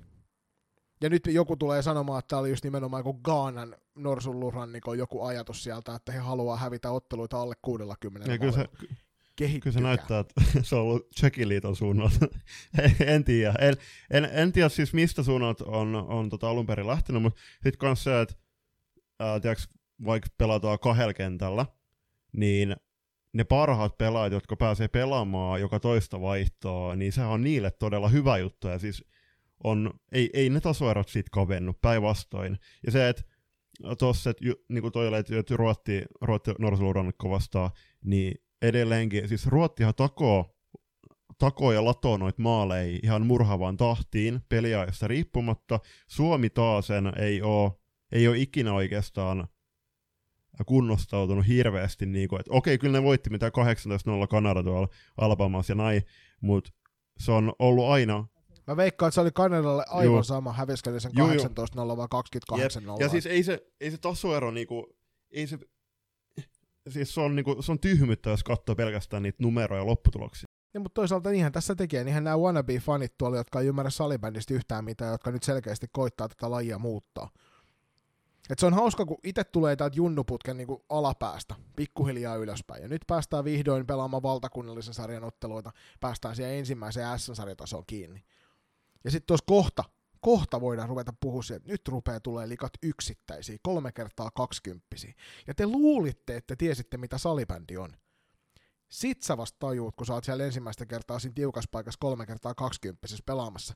Kun siinä vaiheessa, kun sun rupeaa jaloista loppuu kunto, niin sä tajut, että mulla on yksi erä vielä jäljellä, sitä vanhaa peliä. Ja se on, se on hulluutta miettiä tätä sillä tavalla, että tämä peli paranee lyhentämällä peliaikaa. Se peli, jos me halutaan tätä peliä parantaa, niin meidän täytyy sitä osaamista, tästä me on puhuttu sun kanssa aikaisemminkin näissä, meidän pitää sitä osaamista saada vietyä ulospäin. Ja minkä takia esimerkiksi Latvia oli hyvä esimerkki World Gamesissa, joku nosti Twitterissä, että uu, kattokaa nyt nämä uudet säännöt toimii, kun Latvia haastoi nyt hienosti tuossa pelissä ja pelasivat tasuria ketä ne siellä voitti. Mutta kun Latvia on ollut tulossa jo monta vuotta, se on näkynyt pitkän aikaa, siellä on ollut, siellä on ollut hyvää vientiä, Suomesta ja Ruotsista sinne paikalliselle salibändiseuroille ja sille liitolle apua siinä, että miten näitä teo- toimintaa kehitetään. Parhaat pelaajat pelaa ulkomailla. Ja totta kai se kehittyy, koska mitä kovempia vastaan sä kamppailet ja mitä enemmän sä kamppailet niitä vastaan, niin se kehittää sua. Ja nyt jostain kumman syystä me päästään niinku best level everille sillä, että vedetään tästä sellaista niinku diibadaabaa, että yhtäkkiä poistetaan 15 minuuttia, sitten kattokaa nyt, kun näissä matseissa ei tehdä yhtä paljon maaleja. Joo, siis kyllähän se kyllähän se kaikki lähtee sitten päivittäisestä arjesta, että sieltä tehdään valtavasti duunia, duunia sit just se, siis millaisessa ympäristössä reenaat ja pelaat, niin se määrittää aika pitkälti myös, että minkälaisia esityksiä, esityksiä sun maajoukkue tulee sitten pe- niin kuin esittämään. Niin kyllähän me nyt niin kermaperseet ollaan salibändissä kuitenkin, että kun me joudutaan tuolla esimerkiksi pelaamaan vaikka parketille, niin me ruvetaan valittamaan siitä. Niin miettii jossain Norsunluurannikolla, kun ne pelailee jossain hiekkakiviaavikolla. Niin joo, jalkapallossa se on hyvä asia, kun epätasainen alusta auttaa osua hallitsemaan pelivälinettä paremmin, mutta ei se tuossa salibändissä kehitä sua yhtään mihinkään, kun kaverit vetää kaukalossa niin kuin upouusilla salibändiliiton matoilla tuolla noin niin kuin pienestä pitää ja oppivat pelaamaan sitä lajia niin kuin se olisi tarkoitus pelata. Niin ei se auta, siis ne, ei, ei tämä voi mennä silleen. Sen takia musta on jotenkin kummallista, että, että Suomi tuntuu olevan tässä niin kuin se ainut vastarannan kiiski. Kaikki muut on sillä että joo, ehdottomasti tätä voidaan kokeilla. Jos yksikin fiksu perustelu, ja tästä iso hatunnosto Perttu Kytöhongalle noista kirjoituksista, yksikin hyvä perustelu, niin mä voin miettiä asiaa uudestaan. Sitä ennen kuin tämä on pelkkää mutua, se on pelkkää, ö, haetaan, ollaan viihdyttävämpi laji. Miten ihmeessä? Mikä, mikä siitä tekee viihdyttävämmän, että siellä mahdollisesti, koska peliaika on pienempi huipputasolla, niin joukkueet rupeaa kyttäilemään mm. aikaisemmin. Joo, niin, ja siis A, mikä ihmeen fiksaatio on, on väkisi yrittää, tämmöisillä ihan turhilla keinoilla yrittää kaventaa sitä ää, eroa kärkinelikkoon nähden, siis muiden maiden. Siis tiedetään, että siellä on Suomi, Ruotsi, Tsekki ja Sveitsi, mutta niin kuin sanoit, niin Latviassa on tehty vuosikausia miesten puolella ihan loistavaa duunia. Ää, se ei ole sattumaa, että Puola esiintyi naisten kisoissa niin hyvin. Ja, ja Latvia oli, oli myös siellä, vaikka nyt... Oli. Mutta se on just sitä samaa, että tavallaan siellä se vientituote on kunnossa oli. pikkuhiljaa. Oli, ja Jenkitkin oli tota, pari vaihtoa ihan hyviä kanssa siellä naisten, naisten kisoissa. Niin, silloin kun niiden ruotsalaiset oli kaikki kentällä, niin silloin se meni ihan kivasti. Mitä? Ei, ei kai. Mutta joo, ja sitten äh, toinen juttu, niin lopetetaan nyt se haaveilu sitten olympiapaikasta. Ei salibändistä tarvi väkisin tehdä mitään olympialajia. Eikä varsinkaan mitään, niin kuin, mä en tiedä, onko tämä niin kuin ajatus, kun nämä World Gamesit vedetään kesät. Ei tästä nyt ainakaan kesäolympialaji ole tulossa. Et kun se kausi pelataan, tietty nyt, kun Nafli alkoi vihdoin, niin siellä varmaan niin kuin oikeasti sit ollaan silleen, että hei, nyt tää viedään olympialaisiin, kesäolympialaisiin. Me voidaan viedä, hei, viedään salibändi kesäolympialaisiin, kolme kolme pelillä, ulkokaukaloon, semmoisen tota, pelataan, pelataan niinku pikkumaaleihin. Ja se on niinku hauskanpitomuotona. Viedään se olympialaisiin. Mutta ei lähdetä viemään tätä niinku tätä vakavaraista 5-5 pelillä varustettua 3 kertaa 20 minuuttista huippusalibändiä niin mihinkään olympialaisiin, koska jos meidän lajiliitotkaan ei saatana ymmärrä, niin miten se Tuija perustallaan ja siellä katsomossa osaa ymmärtää tämän homman sillä tavalla. Nyt pahoittelut Tuijalle, sun nimi tuli vahingossa. Sä tiedät kyllä, mistä puhutaan, mutta se Terttu perustallaan ja siellä katsomossa, niin jos ei se osaa ymmärtää sen lajin hienoutta ja sen mielestä se on liian pitkä, niin ole hyvä, tossa on ovi, kävele Juh. siitä ulos, ei tarvii tulla ja takaisin. ei, siis, ei ole olemassa mitään oikotiet onneen, ja siis jos, ne, jos halutaan niitä tasoeroja kaventaa, niin mieluummin ratkaistaan ne ottelut arvolla, arvolla eikä pelata ollenkaan. Niin, mutta siis se, että et musta on siis tästä iso hatunnosto Pertu lisäksi myöskin niinku pääkallolle, joka on tehnyt loistavaa journalismia tässä. Brasilian jäsenliitto ehdotti, että salibändiä pelataan kolme kertaa 12 minuuttia, neljän minuutin erätauoilla. Kolme kertaa 12 minuuttia. Mieti, kun amerikkalaiset päättää joku päivä, että hei, me tehdään tuosta niinku jenkkifutiksesta nyt semmoinen vientituote. Ja me tehdään siitä nyt semmoinen, että sitä oppii, oppii Juman kautta Saksassakin ihmiset oikeasti pelaamaan. niin ne on silleen, että hei, lyhy- nyt ensinnäkin tätä pelataan nyt kaksi kertaa kymmenen minuuttia vaan. Ja sitten sen lisäksi sä saat heittää palloa pelkästään taaksepäin. Ihan vaan sen takia, että hei silleen, no tää on järkevää. Että tällä tavalla tästä pelistä tulee ymmärrettävää. Että me voidaan kikkailla vaikka yli noiden jatkoaikojen kanssa. Kikkailla niillä. Me nähtiin tää Divari-joukkueen showdowni nyt, kun ne pelasivat sen kolmella kolmea vastaan pikkukenttä. Se kenttä oli noin 15 metriä liian pieni joka suuntaan, että se olisi ollut oikeasti hauskaa. Että kun se on jatkuvaa kontaktia, etkä sä pääse mihinkään sillä taidolla ja veskarit joutuu torjumaan ihan järjettömän määrän vetoja, niin ei se ole hauskaa. Ei ole, ei ole. Et just, että kaikki lähtee siitä arkitekemisestä ja levitetään sitä salibändin sanomaa äh, sillä tavalla, että just näistä kärkimaista niin viedään sitä osaamista heikompiin maihin ja ollaan kärsivällisiä. Kyllä, kyllä ne tulee, jos on tullakseen, ja sä et, kuten, kuten nyt ollaan mainittu, niin Latvia ja Puola muun muassa, niin siellä tehdään loistavaa duunia, ja muun muassa niin, niin Latvia, esimerkiksi Latviassakin on, on ollut tota suomalaisvalmennusta siellä maajukkaiden taustalla, niin siinä niin ja ruotsalaisvalmennusta mm. löytyy monesta paikasta, ja sitten on tsekkejä ja sveitsejä, sveitsiläisiä paljon. Et jätetään Julppa tänne hauska anekdootti tähän loppuun ennen kuin siirrytään seuraavaan aiheeseen. 2020 lista äänestävästä maista lisenssipelaajien määrä. Niin jokaisella maalla on yksi ääni. Ruotsista löytyy 105 719 lisenssipelaajaa. Suomessa on, nyt mä löydän sitä tuosta nopeasti, otetaan tuosta ensimmäisenä sitten vaikka Sveitsi 33 325. Saman verran ääniä kuin näillä, Suomessa on 51 118. Saman verran ääniä kuin näillä valtioilla on muun muassa Jamaikkalla, jolla on 191 lisenssipelaajaa. Tai Serbialla, jolla on 36 lisenssipelaajaa. Nyt ihan oikeasti. Mä en sano, että tarvii olla mikään edustuksellinen demokratia ja jokainen maa saa sen mukaan edustajia siellä, kun heillä on lajiliitos jäseniä, koska ruotsalaiset voi itse päättää kaikki asiat. Mutta fakta on se, että yksi ääni jollekin lilliputtivaltiolle salibändissä, niin voi olla se, joka ratkaisee Ja nyt näyttää sillä tällä hetkellä siltä, että Suomi taistelee tuulimyllyä vastaan tässä hommassa.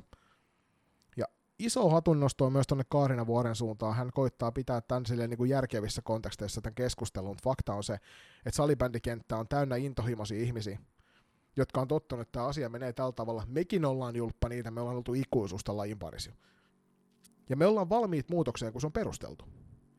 Mutta perustelematon muutos, muutos vaan muutoksen vuoksi on hulluutta.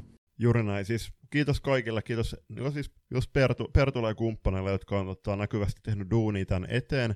Toivottavasti siellä IFFn toimistolla pikkuhiljaa herätään, herätään 2022 vuoteen ja oikeasti tota, unohdetaan se, ne olympiasekoilut, unohdetaan ne pakonomaiset tarpeet kaventaa niitä tasoeroja tämmöisillä keinotekoisilla muutoksilla ja laitetaan ne työhallarit päälle ja mennään arjessa työstämään meitä jokaista paremmiksi. Nimenomaan näin. Seuraava uutisaihetta kohti, joka on naisten MM-kisoihin valmistautuva leiriryhmitys. Ja Julius, milloin se MM-kisat taas oliko?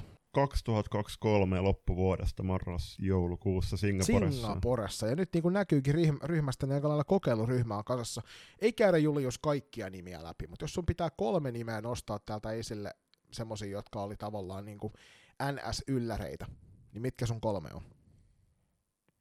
Mm, Voit ottaa myös semmoisia, joista olet vaan iloisia, että ne palaa maajoukkueeseen. No siis joo, siis mä sanon, että, uh, no siis joo, Mira Wigman, mä oon iloinen siitä, että hän selkeästi on tota, uh, motivoitunut myös maajoukkueen suhteen yhä, ja selkeästi haluaa taistella Singaporen mm paikasta 27-vuotiaana on, on yhä todella nuori pelaaja, nuori nainen, hyvä Mira. Ja toisena Ulla Valtola, vihdoinkin Ulla saa mahdollisuuden. Tiettävästi, mitä mä oon kuullut, niin Ulla oli jotain pientä loukkia tuossa viime leirityksen aikana. Ja sitten kolmantena so- Sofia Mittentag, Sofia Raitin puolen pelaajana, on, on tota, semmoinen täsmäase, mitä mahdollisesti tullaan käyttämään sitten Singaporessa. Joo, aika, aika hyviä nostoja. Sofia on mielenkiintoinen nähnyt, varsinkin kun hän sinne Ruotsiin suuntaa tässä vielä, että millä tasolla toi on. Itse, itselle semmoisia isoja nostoja täältä, niin Jasmina Järvinen nyt vaikeiden kausien jälkeen niin nousee, tota, nousee mukaan naisten maajoukkueen leiritykseen tuolta, sama kuin Mia Valleniuksen paluu vähän vaikeamman jakson jälkeen maajoukkueen paitaan, niin on hieno, hieno hetki. Ja sitten mun täytyy sanoa, että toi Veera Villenius kyllä kivasti kivasti tuolta nousee esille sillä, että hienoa, hienoa, että Veera on matkas mukana. Ja tietysti täytyy mainita tämä julppa maalivahti nelikosta, se yksi, jota me huudeltiin sinne jo aikaisemmin mm. viime kaudella. Kyllä, Noora no, vuoro, mutta siis äh, toki Jas... Eiku siis Julia Kataja. Joo, mutta äh, toki äh, Jasmina ja Jasmina ja toi tota, Mia niin olivat jo tuossa ensimmäisessä leirityksessä. Kyllä. Leirityksessä, että taas niinku, mutta Julppa, Julppa, kuinka pitkä aika siitä taas olikaan, kun me viimeksi nauhoitettiin Kaksi tätä? vuotta, joo, joo kyllä. ja ihan, ihan totta, ja siis kun katsoo tuota listaa, me tullaan siis tässä jo tota, tie, tiedoksi kaikille, että me tullaan tekemään tästä siirtoa kesästä oma jakso ja käsitellä jokaista f joukkuetta niitä kaikkia 16 sitten sopimustilanteineen. Mutta just kun katsoo esim. Pessi, niin täällä on just Inka Lampinen, Laura Manninen, ää, Ella Sundström ja Daniela Westerlund niin on kyllä todella vahva myöskin toi Porvon nippu. Niin sä päätit se PSS noista palloseuroista nostaa esille kuitenkin ensimmäisenä, kun toisaalta taitaa ensimmäistä kaksikentällistä olla maajoukkueen matkassa. Ei, mutta siis just tossa niinku... Ja Toreen Gruppen, joka tuntuu olevan semmoinen niinku, onko sinne kaikki suomalaiset kohta salibändipuolelta muuttamassa? niin. Ja siis äh, Toreenin suomalaiset kaikki muut paitsi Tuuli ja Aho on mukana.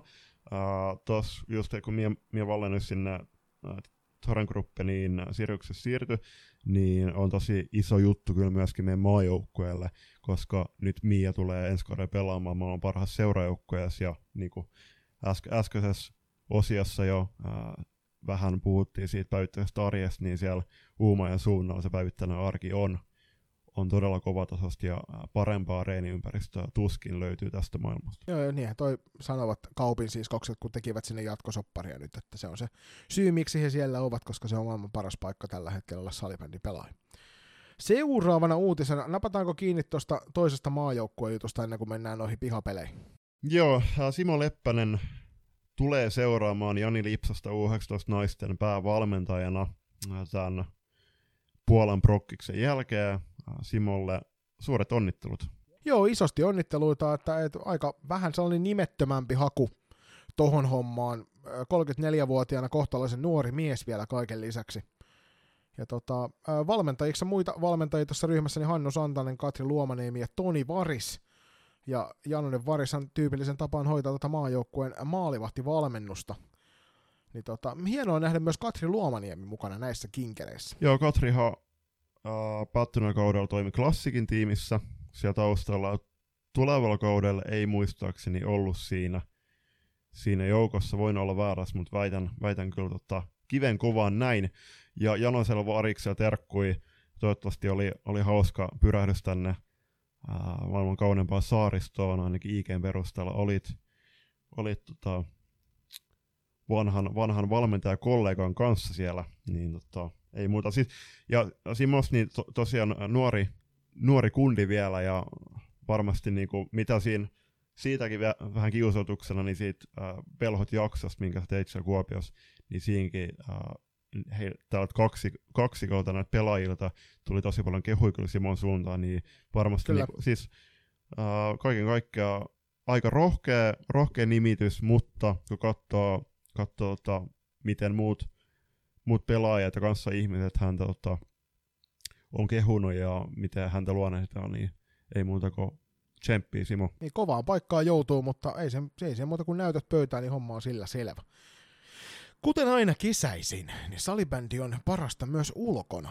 Ja tässä tapauksessa näitä ulkotapahtumia rupeaa olemaan niin paljon, että enää ei oikein tiedä itsekään, että mihin suuntaan pitäisi katsella, kun on tupla, tupla plus katusählyä, sun säpää ja pihapeliviikkoa. Ja edelleenkin tänä kesänä toivottavasti olette näihin jo aikaisempiin tapahtumiin päässyt paikan, paikan päälle, sillä esimerkiksi katusählytapahtumat on todella hauska. Joo, siis Vai mitä Joo, mä olin po- itse asiassa Paraisilla pelaamassa katusählyä ja siellä oli äh, tämän naisten sarjan voitti, mä en nyt muista tämän jengin nimeä, mutta siinä oli aika monelle meidän kuulijallekin tuttuja pelaajia, meinaan Daniela Westlund, Myy Kippilä, Ello Sundström ja Milja-Mare Saarikoski ja Miljaha tulee ainakin ensi kauden pitämään tiettävästi ainakin tämän syyskauden tota, breikkiä, breikki salibändistä. kova, kovan luokan joukkueita oli kyllä hieno oli katsoa sitä tota Instagram-tuotantoa myös noista tapahtumista, että pääsi vähän itsekin paikan päälle. Siinä vaiheessa, kun tämä jakso napsahtaa teille kuuluviin, niin tuossa muutama noista hetkistä mennyt jo ohi, mihin pääsee, mutta luultavasti tuossa 37. joka on myös Varsinais-Suomen alueella historiallinen päivä, siihen palataan kohta, niin 37. Eli Porvoossa Peesassa järjestämällä ja Sastamalassa Roismalan ponnistuksen alaisena, niin seuraavat katusählymeiningit. Ja Julius, minkä takia 37. on Varsinais-Suomen alueella, ei lajiin liittyen, niin iso päivä? Öö, sanon, sanon silloin kaksi, kaksi sanaa. Mikko Rantanen. Aa, joo, siis sori, mä oon ollut purehtimassa, en mä oon kattonut tämmöisiä somejuttuja, mutta joo, ilmeisesti Nousteella on silloin nämä kultajuhlat. Joo, Nouste, Nouste Areenaan parkkipaikalle saapuu Stanley Cup. Mm. Ja nyt sitten jännitetään, että onko se tää Turkkusessa tuo Lehkosen Arturin mukana Eikö tuo on- Stanley Cup, niin 20, 29. päivä vai äh, Se on 31. Siis Art, Ei, kyllä se, kyllä, kyllä se Art, tänne Arturi on tuo. piikkiöstä, mutta, mutta se, olisi, se olisi kyllä vielä hauskempi. mutta hei, niin tuohon katusählyyn vielä, niin silloin oli äh, tässä naisten finaalissa, meidän siis, meidän joukkueen pelit meni ihan penkin alle, tota, tein pari, pari maalia kannon joukkueessa reppuselässä, mutta sitten tota, sit loppus munkin, munkin tota, taidot siihen, koska mä en ole tota, kuuteen kuukautta hirveästi salibändimailla koskenut, mutta äh, tässä naisten sarjan finaali, finaalissa oli vastassa tämmönen T16 ja 18 ikäisistä pelaajista koottu joukkue. Siellä oli muun muassa T21, SM, T21 ikäluokan suomestari ja useampi T18 ikäluokan suomestari päättynyt kaudelta. Joo, oli, oli hyvä porukka myöskin, että ei varmasti päässyt tämä paraisten katusählyosakilpailun voittajajoukkue helpolla heitä vastaan. Että kyllä siellä aika varmasti parhaansa on saanut antaa. Juuri näin. Sitten tota, mainitaan vielä tuosta, että suuri salibändin ulkopelitapahtuma elokuussa Helsingissä. Helsinkiläisseurat M-Team ja Hawks järjestävät yhteistyössä salibändin ulkona pelaamisen tapahtuman kansalaistorilla lauantaina 6.8. Ilmoittautuminen katusainen SM-osakilpailuun sekä P14 että P12 sun säpäturnauksin on avoinna, eli mikäli Tota, se voi olla toki tässä vaiheessa on varmaan mennyt nämä kaikki ilmoittautumiset jo, koska olemme Julius myöhässä. Mutta 6.8. kannattaa siis suunnata tuonne, jos paikan päällä on, niin Helsingin kansalaistorille katsomaan hienoa Joo, ulkosäpäpäivää. ja sitten tuohon pihapeliviikkoon vielä, eli pihapeliviikkoa vietetään ää, viime kauden tapaan, niin tällä kaudella, ää, tai tulevalla kaudella 3-10. syyskuuta, ää, pihapeliviikolla seurat ympäri Suomen maan järjestää erilaisia pihapelitapahtumia, joihin voi vapaasti osallistua. Ja sit iso juttu, iso juttu, hei tästä vielä, niin toi pihapeliviikon lähettiläs. Mikäli sulla on loistava ehdokas pihapeliviikon lähettilääksi, niin 7. päivä elokuuta asti voit ilmiantaa hänet tonne, tonne tota, Salibändiliiton puolelle, ilmeisesti Olli Junttilan suuntaan, niin sinne kun heittää viestiä, että hei tässä olisi loistava pihapeli lähettiläs tai pihapeliviikon lähettiläs, niin siellä varmasti kiitellään kauniisti. Juuri näin. Mutta se oli uutiskimara tällä kertaa ja mennään nopeasti. Mainitaan Loistokap, joka tulee taas jälleen. Tällä kertaa tänä vuonna se järjestää 20-21. elokuuta ja pelipaikat taisi olla SP Arena eli Virusmantia 67 ja sitten Niittuniskantia 18 eli Sport Garden vai mitä Joni? Mutta joo, siis tästä en ole aivan täysin varma. Tosiaan Loistokappi, yksi Suomen kovimpia kauden alusturnauksia, niin järjestetään jälleen kerran. Ja tällä kertaa matkassa mukana T18, T16 ja T14, eli T21 tuosta loistaa poissaolollaan. Ja se on vähän surullinen tilanne sen ilmeisesti sen joukkueen määrän kanssa siinä ja tästä syystä tätä hommaa. Tietysti omalla järjestävällä seuralla niin, niin ei ole tässä tapauksessa tuohon kyseisen sarjan joukkuetta myöskään laitettu, että se voi osittain olla myös tähän syynä, mutta äärimmäisen hienot kinkerit on tulossa edessä ja kuten jälleen kerran niin tänäkin vuonna niin parhaat on mukana tuosta joukku, tosta porukasta yleensä aina se Suomen mestari on löytynyt. Joo, ja ainakin loistokapimestari. Nimenomaan loistokapin mestari sieltä löytyy Hei, mitä, o, ei, onko Halu- tietoa, että tuleeko tästä muuten taas kesäkauden Suomen mestaruus? Ei tästä, nyt tällä kertaa, kato, ne ei jäänyt jakamatta ne palkinnot tuossa viime vuonna, niin sen takia ei, tota, ei tarvitse tällä kertaa jakaa näistä. Salibändiliittohan varmaan on sunahtanut sen kertoa meille kyllä, mikä Joo, näistä siis- jaettaisiin, että kuten viime vuonna hienosti jäi kertomatta myös Suomen Joo, mestari. siis tota, viime kauden loistokapissa tuli, tai on jäänyt erittäin ää, miellyttävät muistikuvat. Minähän olen kesäkauden Suomen mestari Lo- FPC Kyllä. Loistote 18 joukkueesta, mutta toki kun tota mitali katsoo, niin tota, onhan se aikamoinen, ää, näyttää ihan piiritason mitalilta, mutta joku on sanonut, että tota, hienosti, tuo, ei, tuo epäsuora lainaus, mutta niinku, ei se mitali vaan mitä se edustaa. Ne on varmaan siinä, siinä samassa tota, UPS-lähetyksessä, kun ne on tulossa ne FPF-kaalan kutsut noille ihmisille. Erikoiskirjattu ai lähetys. ei kai, mut hei, Tai se, mistä, mistä näille muutamalle puuttuneille arvohenkilöille lähti noin lähti noi kutsut fk niin samassa autossa, niin sen takia nämä ei ole vielä nämä viime vuoden kesä, kesämitallit vielä ehtinyt perille asti. Just näin. Mutta joo, siis äh, 24 erinomaisen hienoa joukkuetta mukana. Äh, muun muassa siis on, on uusia tuttavuuksia, siellä on muun muassa tuolla Uudenkaupungin suunnalla aika mielenkiintoinen seurafuusio tehty. Äh, MP New Stars nimenä. En tykkää. Aika, siis aika väsynyt mun mielestä. Niin. Siellä, Niin hieno salibändipaikkakunta On. kuin u- sekä uusi kaupunki että tuo Kalanin pallo, joka tän alle nyt varsinaisesti niin kuin Mm. ensimmäisenä muodostuu, niin, niin, niin tota, ei, ei jotenkin, siis mä en lämpene muutenkaan Mm. näistä, näistä tota, englanninkielistä termistöistä. En myöskään ole ikinä lämmennyt siitä, siitä etuliitteestä, mikä tuossa oman seurani kohdalla on. Että mun mielestä nämä kaikki voisi olla suomi. Joo, mutta siellä oli kuitenkin kaksi erittäin hienoa joukkuetta, Uudenkaupunki, tai seuraa Uudenkaupunki Salibändi ja Kalani Pallosalamat, eikö siis Kappa 65, niin oli vähän harmittava, harmittava fuusio. Toki varmasti niin kuin hyödyttää jokaista, jokaista tota, salibänditoimijaa ja peluria ennen kaikkea siellä suunnalla, mutta siitä ei sen enempää. Ää, Loistokap, Loistokapissa tehtiin viime kaudella oma ennakkojaksonsa, katsotaan mitä tällä kaudella keksitään. Ää, Joni itse on, on tota, oman joukkueensa kanssa siellä, siellä pelaamassa tuossa elokuun lopussa, mutta mitä mä äsken itse asiassa ennen nauhoituksia juttelin, ää, kävin puhelinkeskustelun tonne Oulun suuntaan, niin tota, voi olla, että Loisto, Loistokast tulee tekemään sitten yhteistyötä järjestävän tahon kanssa sitten jollain tasolla.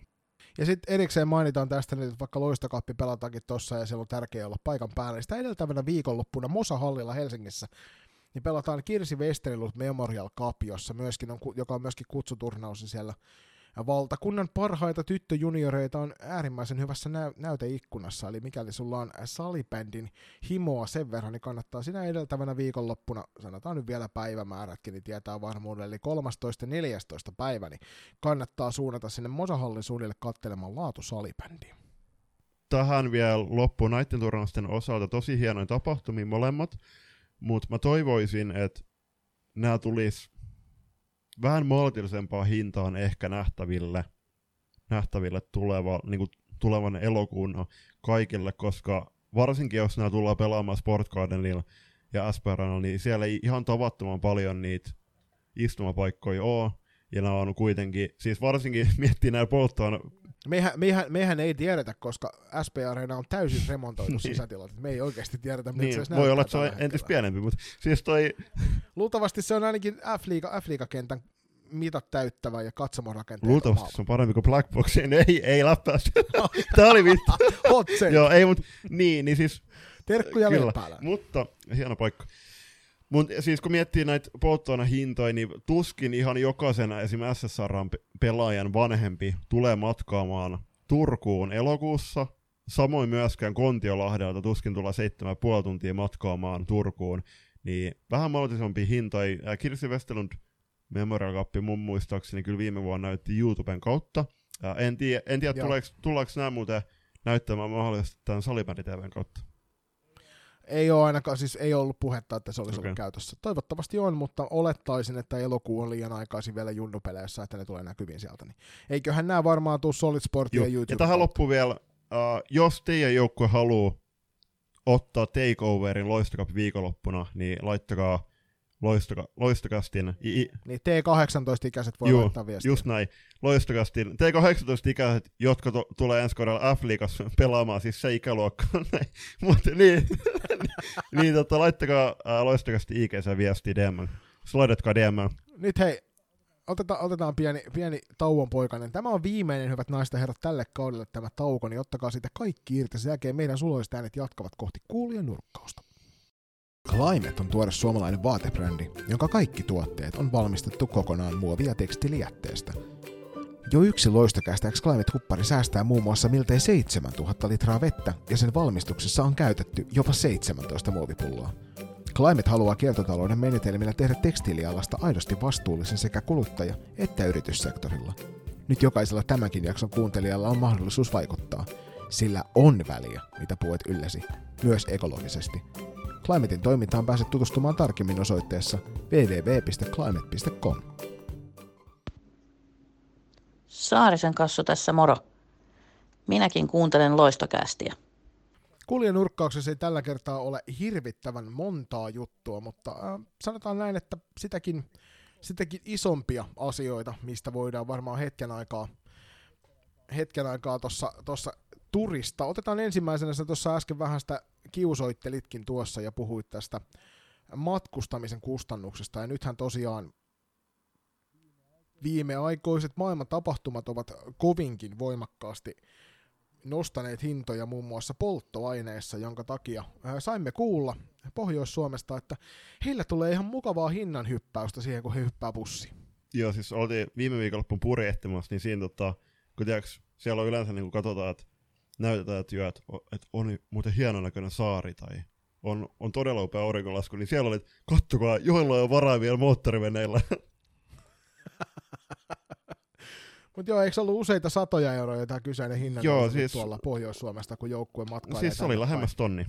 Ja nyt niin kun puhutaan sellaisista hinnoista, että toin kun muutaman kerran joudut makselemaan kaudessa, niin se on tota, ilmeisesti oliko kyseessä koko kauden matkakustannukset, vai oliko kyseessä vain niin joku yksittäinen viikonlopun reissu? Uh, en, en muista nyt tarkalleen, mutta no siis sä voit itse kanssa miettiä, että kyllähän teillä on tu- tulossa kans myöskin sinne Oulun oh, kolmas yhdeksättä lähdetään, päästään Joo. Ouluun pelaamaan. Mutta onhan toi siis, josko mi- silloin kun mä aloitin itse sählyn, niin sitten muutama vuosi aikaa, mutta silloin just puhuttiin, että miten, no kyllä mä olisin voinut vaikka lätkänkin var- varmasti aloittaa, mutta niinku se, että ei tullut, tullut aloitettua, heti niinku salibändiin mentiin, niin puhuttiin, että, jo, että miten salibändi on, on oikeasti niinku huomattavasti halvempi kuin vaikka jääkiekko ja jalkapallo, niin tänä päivänä, kun kuuntelee noit kausibudjetteja, kun itsekin vaikka valmentajan olisi päässyt niitä niit kuuntelemaan, niin tota, on ne ihan jäätäviä summia nykyään. Kyllä mä väitän silti, että jääkiekko vielä tuossa vielä joo, voiton, mutta joo, siis kyllähän nyt niinku, salikustannukset ja kaikki kun on noussut hurjasti. Ja ennen kaikkea se, niin kuin tähän, tässä tulee se tilaongelma kyseeseen, että kun niitä ei vaan mm. ole. Ja sitten kun sulla on kysynnän ja tarjonnan laki määrittelee sen, että jos kysyntää on paljon ja tarjontaa on vähän, niin hinnat voi olla mm. korkeat. Niin tässä ikävä kyllä nähdään niin kuin meidänkin alueella voimakkaasti se, että, että hirveä paine, jos nostaa hintoja. Mutta kun joukkueet, ennen kaikkea nyt juniorijoukkueet, niin maksavat itsensä kipeäksi jo kaikesta muustakin, niin ymmärrän, ymmärrän hyvin ja nostan, nostan koreasti hattua siitä, että noita hintoja ei ihan suoraan tuoda sinne kuitenkaan kuluttajille kaikissa asioissa, mutta ymmärrän hyvin, että, että Oulun seutuvilta, Kontiolahden seutuvilta, kun joudut matkailemaan halkimaan noihin peleihin, niin onhan se järkyttävän hintasta puuhaa.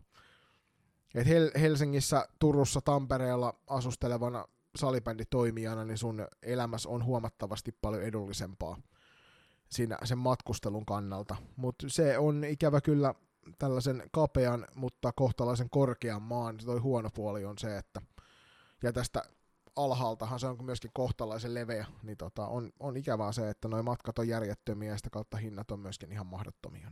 toivon, toivon tota, viisautta myöskin äh, noiden päättäjien suuntaan, siis salibändin sisällä, että mietitään, mietitään myöskin noiden peliaikataulujen mahdollista uudelleenjärjestämistä ja sitten myöskin niin kuin entistä vahvempaa yhteistyötä näiden pitkämatkalaisten kanssa. Ja kyllä, siis mä tiedän, tiedän kyllä, että niin kuin seurojen sisällä ää, tehdään tosi paljon yhteistyötä ja on, on kyllä näytetty vihreät valoa ja tullaan tosi paljon vastaan, niin mä toivon myöskin, että liiton suunnalla kanssa tota tullaan vastaan näissä. Niin vaikka olemme kyllä kuulleet, että muun muassa tuonne Ouluun, kun lähdet vieraaksi, niin siinä on helppo tapa, helppo tapa puolin ja toisin vähän vääntää ylimääräistä niistä tota, että muun muassa playoff-otteluissa ei välttämättä sitä kaikkien parasta peliaikaa saa sen takia, että näin olin ymmärtänyt, että puolin ja toisin tätä, tätäkin järjestetään, mutta se on toisaalta kilpailuedun hankkimista, että sinällään ymmärrettävää, mutta joo, ihan samaa mieltä, että noi, toivon mukaan myöskin juniorisarjoissa, niin katsotaan vähän sen parin, että et ei tarvitse tuolta Oulusta tai Kontiolahdelta ihan joka viikonloppua lähteä seikkailemaan johonkin suuntaan, vaan että saisivat siellä lähempänä, lähimpänä kotimaisemia pelata niitä pelejä enemmän, ja sitten kun tullaan, niin ollaan samalla niin kuin pääsisi oikeasti pelaamaan. Vähän niin kuin tuo SSR on naisten liigajoukkue, joka, joka sitten saman tien pelaa pari kappaletta niitä vierasotteluita joka kerta, kun lähtee mm, Koska siis, jos miettii näitä T16 ikäluokka, kun se valtakunnan sarja, niin TE-joukkueet vaikka, niin okei, teillä tulee se pari, pari kertaa kaudessa ehkä sitten se Oulu-reissu, mut, ja sitten tuutte sit joskus kahden, kahden jälkeen ehkä Turkuun, kahden kolman aikaa niin aamuyöstä, ja sitten mahdollisesti on sitten ainakin ehkä toim, niin toimareilla on sitten työpäivä, mutta sitten pahimmassa tapauksessa näillä pelaajilla on koulupäivä, mutta sitten miettii just Kontiolahden ja, ja Oulun suuntaa, niin se, että oikeasti kun siinä on, tämä salibändi ei ole kaikki kaikessa, niin pitää miettiä myöskin sitä muuta elämää, että tuu sitä, että on niin kuin ei, edes, ei, voi, ei voi yhden käden sormin laskea niitä viikonloppuja, kun noi pelaajat tulee, tulee ottaa kotiin joskus neljä aikaa myös, jos pitäisi jaksaa kouluun. Se on ihan totta. Se on ihan totta. Salibändi ei ole, ei ole kaikki kaikessa. Se oli Julius hyvin sanottu. Toinen tämmöinen asia, mikä meille heitettiin tähän kuulijanurkkaukseen, niin on seuran toimihenkilöiden ja valmentajien koulutus. Ja nyt sellaista yleistä pohdintaa siitä, että onko syytä järjestää lisää ja millä tasolla on. Mikä sun Julius mutu on tästä, että millä tasolla kuljetaan tällä hetkellä valmentajien koulutuksen ja, ja tota, se toimihenkilöiden koulutuksen kanssa? Uh, valmentajilla on yhä enenemissä määrin tota, to, ilmeisesti, tai on käsittääkseni ollut tarjolla nyt koulutuksia, mutta mun mielestä ehkä seurojen pitää vielä olla aktiivisempia kouluttaa ja tarjota niitä mahdollisuuksia mennä niihin koulutuksiin tuleville, niin kuin, tai valmentajille ja sama toimareille, koska ei välttämättä, siis ei kaikki valmentajat ole niitä aktiivisempia ja eti sitä tietoa, tietoa omakätisesti. Ja se, että jos, jos seuraisi nähdään just, että okei, että tuossa on kuitenkin tosi motivoitunut valmentaja, jolla, olisi, tota, jolla on tosi paljon paloa tähän lajiin, niin ettikää sitä tietoa ja tarjotkaa sitä tietoa. Ja, sit, ja niitä koulutuksia, sit, kyllä mä tiedän, että jotkuhan seurat on, on itse niinku ostanut niitä, niitä val- valmentajakoulutuspaketteja, niin jos on mahdollisuus, niin niitä, ottaa, niitä kannattaa hyödyntää. Joo, ihan samoin linjoilla. Että niitä voisi olla myöskin seuroilla tavallaan sen sijaan, että tilataan joku ulkopuolinen toimija, niin seura voisi järjestää myös tämmöisiä valmentajasymposiumeita, missä valmentajat keskenään voisi keskustella, koska itse olen ainakin kokenut, että kaikkein eniten ne omat ajatukset kehittyy eteenpäin lajista, kun saa keskustella itseään fiksumpien ihmisten mm. kanssa joka on sitten niin kuin lähestulkoon joka ikinen kerta, kun salibändistä jonkun kanssa juttelee, niin sitä kehittyy aina sitten eteenpäin, niin mä koen, että se olisi semmoinen hyvä, hyvä hetki, sitä voisi liitto myös harkita, että näitä alueellisia tapaamisia meillä onkin, mutta tavallaan se toisi semmoista toisenlaista otetta siihen, että sen ei välttämättä tarvi olla mikään päivän kahden koulutus salibändiasioista, vaan ihan puhtaasti semmoinen yhden päivän hetki, missä saat vapaasti vaihtaa ajatuksia jonkun järkevän ihmisen johdolla, niin tota, se olisi semmoinen, mistä ainakin itse kokisit saisi mm, tosi mm, Joo, ja siis niin kuin käsittääkseni noissa ainakin valtakunnallisissa sarjoissa, niin esim. joukkueen johtajat tekee omia WhatsApp-ryhmiä ja sitä kautta niin kuin pitää yhteistyötä ja vaihtaa ajatuksia, ajatuksia ottaa muiden joukkueiden välillä ja esim. just noissa vastuuturnauksissa sitten jo ennakkojakaa sitä tietoa, niin just kannattaa sitä sosiaalista mediaa ja niin kuin nettiä hyödyntää, että just järjestää niitä vaikka meet-tapaamisia ja näitä tota, hyödyntää, hyödyntää sitä nettiä ja ottaa sen yhä vahvemmin käyttöön. Ja sitten myöskin nämä toimihenkilöiden koulutukset, niin itse olen siinä mielessä etuoikeutetussa asemassa, että mulla muun muassa huoltaja tiimistä löytyy korkeasti koulutettuja sairaanhoitoalan henkilöitä, että mä pystyn luottamaan siihen, että kun jotain tapahtuu, niin siellä on ammattilaiset paikan päällä välittömästi ja mun ei tarvitse millään lähihoitajan tutkinnolla lähteä setvimään, että mitäs tässä nyt pitäisi tehdä, mutta mä koen silti, että, että ne voisi olla esimerkiksi ihan huoltojoukoille, niin sellainen pienet, pienet niin kuin tapaturmavammojen mm. hoitamiset voisi olla ihan kätevä koulutus. Joukkueen johtajat kaipaisi varmaan tietynlaisia muitakin suuntaviivoja kuin sen, että sulle tempastaan paketti käteen, missä että näin nämä viime kaudella tehtiin. Et semmoista pientä niin kuin suuntaviivoa siihen, että miten näitä asioita fiksuin on hoitaa ja jonkinnäköisiä selviytymispaketteja siihen touhuun, niin varmasti olisi parempi, että niihin sanotaan, että Salibändiliiton johdolla, ei heidän niin kuin myö, sellaisen aktiivisen myötävaikuttamiselle, ei sillä, että heidän tarvitsee olla aktiivinen toimija, vaan niin, että he tekevät mahdolliseksi sen jonkun tällaisen vaikka palvelun kautta, missä tämä tiedon jakaminen helpottuisi huomattavasti, mm. koska esimerkiksi sähköpostin välityksellä niin ei se välttämättä toimi samalla tavalla, niin se voisi olla semmoinen tukipankki näille ihmisille, jotka toimii noissa vastuullisissa rooleissa, niin sitä kautta saataisiin sitten helpommin myöskin ne kentän ulkopuoliset asiat sitten semmoiseen hyvään reilaan kaikkialla. Juuri näin. Ja sitten siirrytään tämän tuotantokauden viimeisen setin pariin ja tämä on ihan meidän, meidän kehittämä kyssäri, eli Joni, mitkä oli tämän kauden top 3 tapahtumat sun näkökulmasta? Mä sanon nyt ensimmäinen, ensimmäinen semmoinen iso juttu oli, ja tämä tulee nyt ihan puhtaasti tuolta niin kuin selostamisen puolelta, niin oli ylipäänsä kokonaisen f kauden läpivienti. Se oli niin tälleen niin kuin salibänditoimittajan roolissa, kuin sitten myöskin niin kuin selostajan roolissa ja salibänditoimijan roolissa, niin ihan huikean hienoa. Se oli ehkä se, oli ehkä se, mun, se mun kolmonen, se kokonainen sarjakausi. No siis äh, mun kolmanta, mä voin, kyllä PS on helposti tota, just, että päästi kaudet vetämään loppusakka, mutta mä sanon kyllä sen, että äh, kun pääsin kirjoittamaan pääkallolla, koska äh, kuten ka- aika iso osa meidän kuulijasta varmaan tietää, että mun tavoitteena on tulevaisuudessa toimittajan työskennellä, on aina tykännyt kirjoittaa, niin se oli tosi siistiä päästä siellä Uppsalan mm kirjoittaa niitä juttuja, ja se eka juttu oli Laura Rantasen haastattelu, joka tehtiin silloin etänä. Muuten, muutenhan ne haastattelut oikeastaan tehtiin paikan päällä sitten siellä Uppsala Mixed Zoneilla, mutta siis rakastan kirjoittaa ja tuottaa tekstiä ja sisältöä, niin kiitos Juhla Siltaselle ja pääkallolle siitä mahdollisuudesta. Joo, mulla se on nivo, nivottu yhteen ton ykkösen kanssa toi sama, sama hommeli, mutta tota, mennään tuossa kakkosessa. Viime vuonna muistaakseni nostin tässä top kolmessa esiin toi lajiyhteisö, ja se on hirvittävän helppo nostaa esille, varsinkin nyt kun loistokästin tunnettavuus selkeästi nousi viime kaudella ja ihmiset rupesivat ottaa meihin niin kuin itsekin yhteyttä, niin se olisi varmasti semmoinen asia, joka olisi easy nostaa esille, mutta mä nostan yksittäisen tapahtuman mieluummin, vaikka se menestyksellisesti ei välttämättä ollutkaan niin kuin maajoukkuepelissä kova juttu, mutta toi oli toi viime, viime syksynä silloin tämä, mikä se nyt olikaan se Euroopan floorball-tuuri tuolla Lempäälässä Black Boxissa, joka oli ensimmäinen, ensimmäinen sellainen, missä mä edustin maajoukkuepeleissä loistokästiä, niin oli itselle tosi iso juttu. Ennen kaikkea mä olin siinä tietysti Matti Pienihäkkisen kanssa, ja kuten Julius hyvin tiedettiin, Matti tuntee kaikki.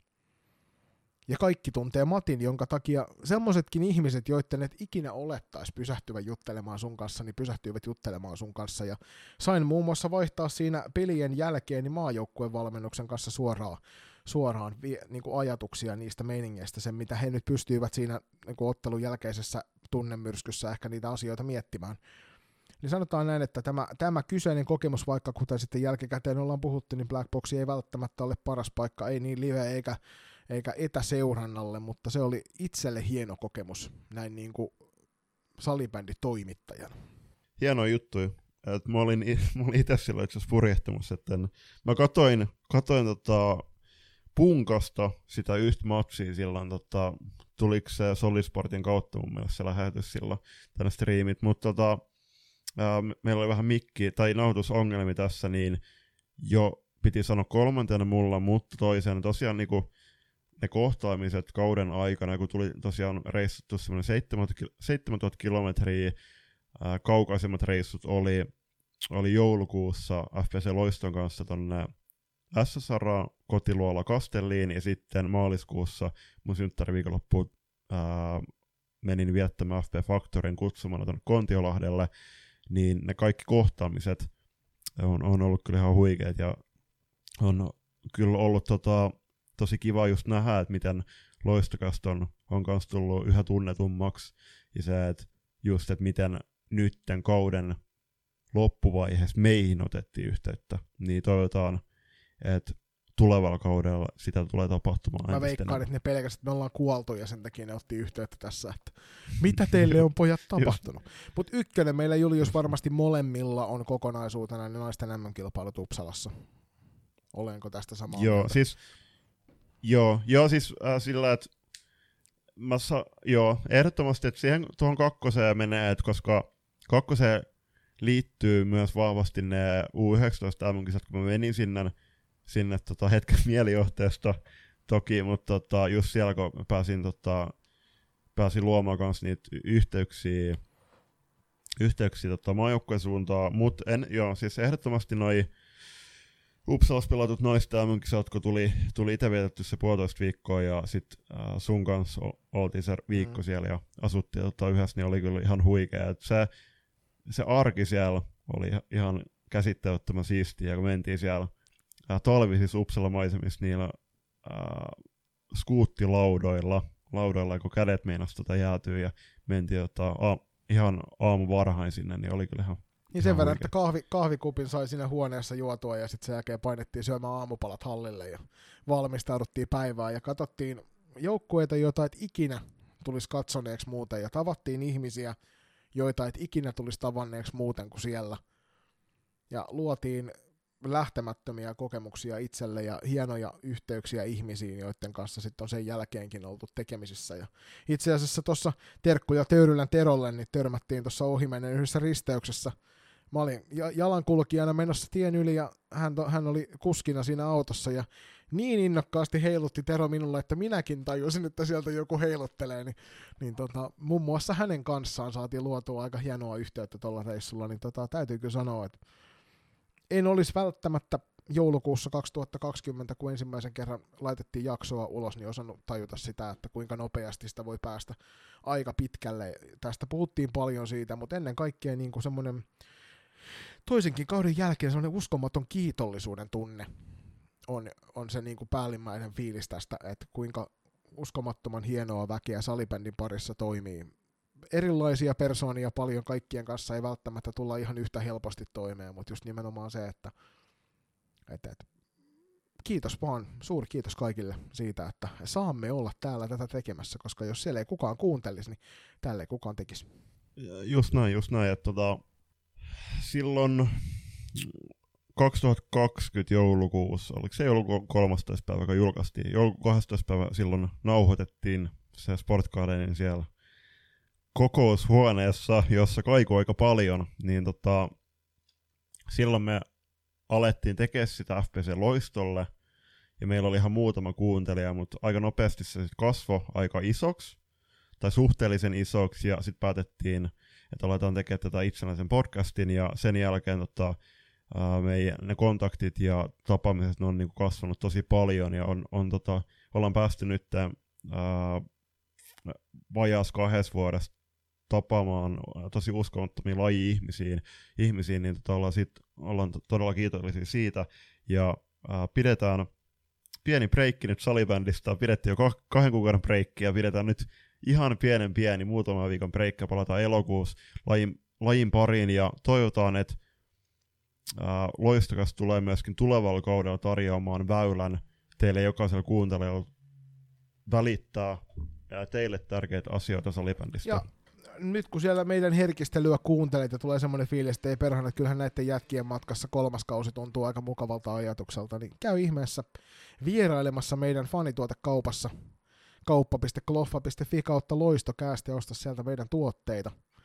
saadaan loistokästiä näkyville. Ja sitten jos satut olemaan ihminen, jolla on yritys, joka kaipaa pientä mainostusta, tai itse asiassa tähän väliin, niin muistakaa rakkaat ihmiset, että Jussi Pihalla on äärimmäisen hieno akatemiatoiminta. Ensimmäinen tapahtuma on nyt tässä viikonloppuna, kun tätä nauhoitetaan, eikä välttämättä ulos ehdi niin, mutta siellä elokuussa on vielä tilaa ryhmässä, niin ottakaa Jussiin päin yhteyttä ja ilmoittautukaa mukaan. Siitä tänään Jussin kanssa puhelimessa puhuttiin ja Julius ansiokkaasti sosiaalisen mediaan sen tunkikin. Niin tota, tosiaan, jos teiltä löytyy yritys tai läheiseltä löytyy yritys, joka, joka kaipailee mainosaikoja, niin ei meillä miljoonia kuuntelijoita ole, mutta voidaan ylpeästi sanoa, että tuhansia on. Ja me mielellämme tullaan vastaan, paitsi jos olet kärkkäinen.com.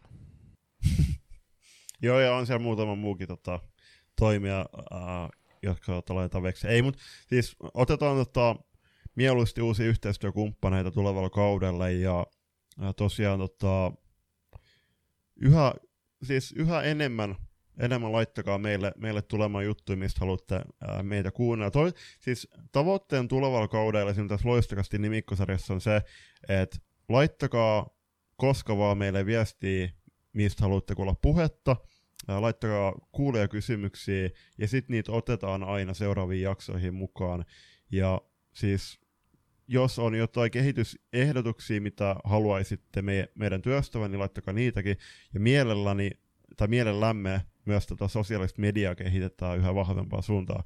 Et, ää, nyt tavoitteen varmaan tulevalla kaudella on myöskin ehkä tuo YouTube ottaa jotenkin. Ellei se eli Twitchi, jompi kumpi näistä, nyt kun tuo videotuotanto halli, halli, alkaa olla itsellä hallussa, niin mielelläni niitäkin toteutan. Siis mun täytyy sanoa kuulia kysymyksestä, niin tämän kauden hienoin kokemus oli tämä salibändin mummo Ritva-Liisa Perkiön haastattelu joka tuli ihan puhtaasti teiltä armaat kuulijat, se, että, että jollekin tuli idea, se heitti meille päin ja me löydettiin sitten yhteystiedot ja oli äärimmäisen lämminhenkinen keskustelu hänen kanssaan, että harmittavasti sitä ei saatu audiomuodossa teille, mutta tota, tällaisia tämän takia me halutaan teiltä sitä feedbackia, miksi me halutaan teiltä niitä ideoita, koska ei meille kummallekaan olisi tullut mieleen toi. Mm, just näin. Ja siis tämmönen loppusanoja multa tähän toisen tuokkari on se, että mun ensimmäinen kosketus salibändiin on ollut, kun mä oon aloittanut 2004 Tepsis pelaamaan, niin ennen sitä mä oon käynyt meidän isän kanssa ja mun broidin kanssa tyksin sählyvuoroilla pelaamassa siellä Asperenan vanhalla kentällä, joka on nyt, niin kuin sitä ei ole enää. Mutta en, siis joko ennen sitä tai sen jälkeen, ennen kuin mä oon kuitenkin aloittanut salibändin, niin mä oon ollut mun serk- serkun eli Elina Rapelin jotain matsia kattomassa täällä Turussa, kun hän pelasi Tapanilan erän paidassa, niin on ollut, on ollut hauska tätä podcastia tehdä huomata, että meidän podcastia kuuntelee Elinan vanhoja pelikavereita. Ja pahoittelut Ritva Kaarina Perkiöhän se oli, eli Ippa tietysti. Pahoittelut Ippa, jos tätä kuuntelet. Ilmeisesti joku sulle se mahdollisti sun puhelimessa, niin tota, että muistin tuon ensi, etunimen toisen puolen väärin tuosta. Hei, iso kiitos Loistokästin toisesta kaudesta sinulle, Julius. Kiitos, Joni. Ja tota, ei muuta kuin nautiskelkaa loppukesästä ja ottakaa vähän semmoista säbävapaata itselläni alkaa ensi viikolla valmennuspuuhat. Ja tota, sen jälkeen mennäänkin täyttä hyökää taas sinne varmaan toivottavasti mahdollisimman pitkälle keväälle. Niin, niin tästä se taas alkaa. Mm.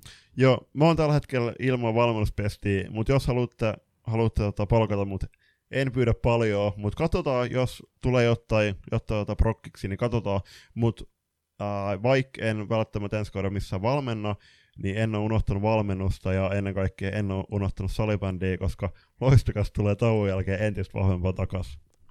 Oikein mukavaa loppukesää teille kaikille. Nähdään hallella.